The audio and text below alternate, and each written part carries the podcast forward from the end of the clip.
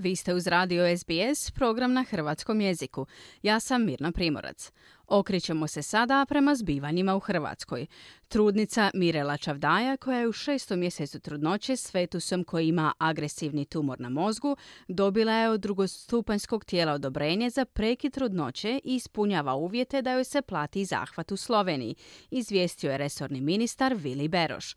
Udruge ne odustaju od prosvjeda na trgu Bana Jelačića protiv ovakve politike uništavanja zdravlja žena od strane aktualnih vlasti.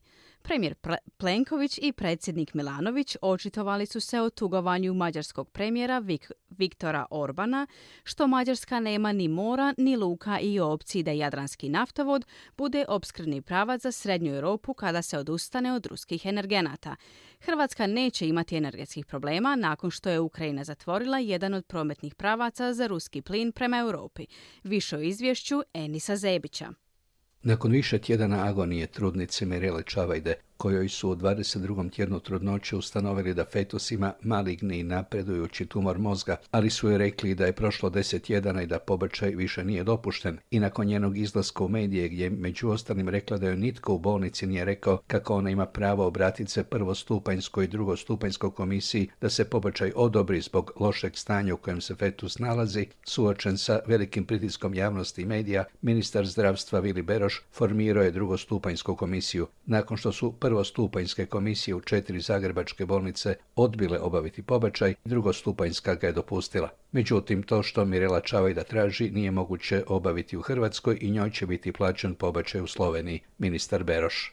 Ključan nalaz je bio nalaz magneta mozga koji je ukazao na nove značajno promijenjene i izmijenjene okolnosti i značajno izmijenjeno činjenično stanje o kojem ja sad naravno da neću u detalje, međutim to je bio razlog na osnovu kojeg je drugostupanska komisija procijenila da su ispunjeni i medicinski i zakonski preduvjeti za odobrenje prekida trudnoće. Riječ je dakle o onom što naš zakon o zdravstvenim mjerama za slobodno odlučivanje o rađenju definira u članku 22 kada govori o stanju ploda. U tom slučaju ostvareni su svi preduvjeti za plaćanje tog zahvata u inozemstvu odnosno da prevedemo birokratski jezik, u Hrvatskoj bio bio omogućen prijevremeni porod, iako se ne zna hoće li dijete porod preživjeti i koliko će nakon toga živjeti u svakom slučaju sa teškim malignim oboljenjem, dok bi joj u Sloveniji bilo omogućeno nešto što se zbog rigidne atmosfere u hrvatskom zdravstvu više nijedan liječnik ne usudi napraviti, takozvani feticid, odnosno ubrizgavanje sredstva u fetus koje bi ga usmrtilo i potom obavljanje pobačaja. Kao reakciju na ovu Beroševu izjavu udruge su poručile da na prosvjed dolaze još bjesnije, još glasnije, još brojnije. Institucionalna tortura koju izložena Mirela Čavajda razotkrila je dno koje je javno zdravstveni sustav dotakao kada je u pitanju zdravlje žena. U strahu od osude međunarodnih stručnih društava, institucija i sudova, ministar Beroš i tim eminentnih stručnjaka nastavljaju sa zlostavljanjem trudnice, stoji u priopćenju udruge Roda i zaklade Solidarna. Kako kažu, ova odluka je pljuska svim onim ženama koje su zdrav zdravstveni radnici u Hrvatskoj godinama obmanjivali i protuzakonito im uskraćivali zdravstvenu skrb na koju, kako danas saznajemo, imaju potpuno pravo.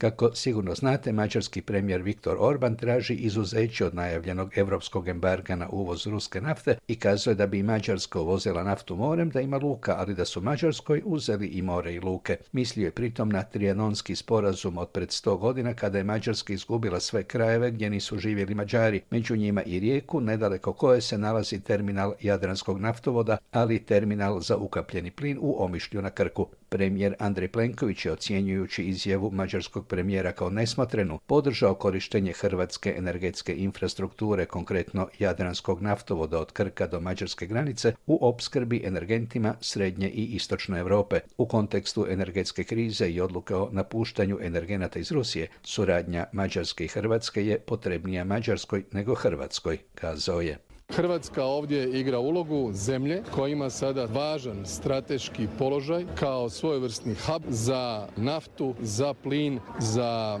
opskrbu cijele srednje istočne Europe, a to znači daljnje investiranje i u naftovod, i u plinovode, i u LNG terminal na Krku. Mnoge zemlje ovise 100% o ruskom plinu, primjerice mnoge uvoze puno ruske nafte, e, ugljena, prema tome Hrvatska ovdje ima važnu ulogu na europskoj razini i zato mi trebamo voditi svoju politiku, hrvatski teritorijalni integritet nije ni na koji način ugrožen, naprotiv sve što je bitno za strateške nacionalne interese Hrvatska država, hrvatski ljudi čvrsto čuvaju. I hrvatski predsjednik Zoran Milanović zainteresiranje do budućnosti nafta za Mađarsku ide preko Hrvatske, ali za razliku od Plenkovića on je izrazio razumijevanje za Orbanovu poziciju. Pa nije on tražio taj teritorij, on samo kukumavče što bi rekli u Crnoj Gori. Dakle, naprosto plaće čovjek, mislim, za nečim što, sad da ne koristim ulične izraze i metafore, ne, to nije mađarsko, dakle, a hrvatski interes je da kroz Hrvatsku idu ti prihodi i da, da, da, da se ubire nekakva renta kad već živimo o rente. Ne vidim tu nikakvu dramu. Neće se nikome time dopasti, ali to da brani interese svoje države. To je moj posao. Prema ocjeni nadležnih stručnih tijela, činjenica da je Ukrajina u srijedu zatvorila jedan od dobavnih pravaca kojima se Europa opskrbljuje plinom iz Rusije, neće omesti Hrvatsku u popunjavanju podzemnog skladišta okoli, što je država najavila napraviti kako bi se imalo rezerve plina za svaku sigurnost. Predsjednik Hrvatske stručne udruge za plin Dalibor Pudić.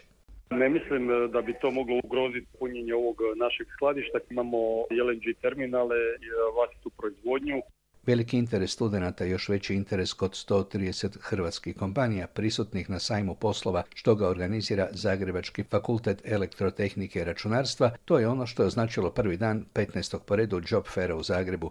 Marko Kičin iz Rimac automobila jer nam se pokazalo da su nam najbolji radnici upravo studenti koje preuzemo već na trećoj ili četvrtoj godini i onda ih, ajmo reći, odgojimo u našem duhu. Svake godine smo tu i ja sam došao posla u Rimcu preko Job Faira. Melita Feranić iz Spana. Uvijek smo imali pozitivne iskustva ovdje na Ferovom Job Fairu. Tražimo uh, mlade developere, tražimo testne inženjere. Karla Lončarić iz Infobipa. Danas smo tu da predstavimo internship programe koje nudimo našim studentima. Očekujemo veliku angažiranost. Potrebe tržišta su vrlo velike, kazao je na otvorenju sajma dekan Fera Gordan Gledec.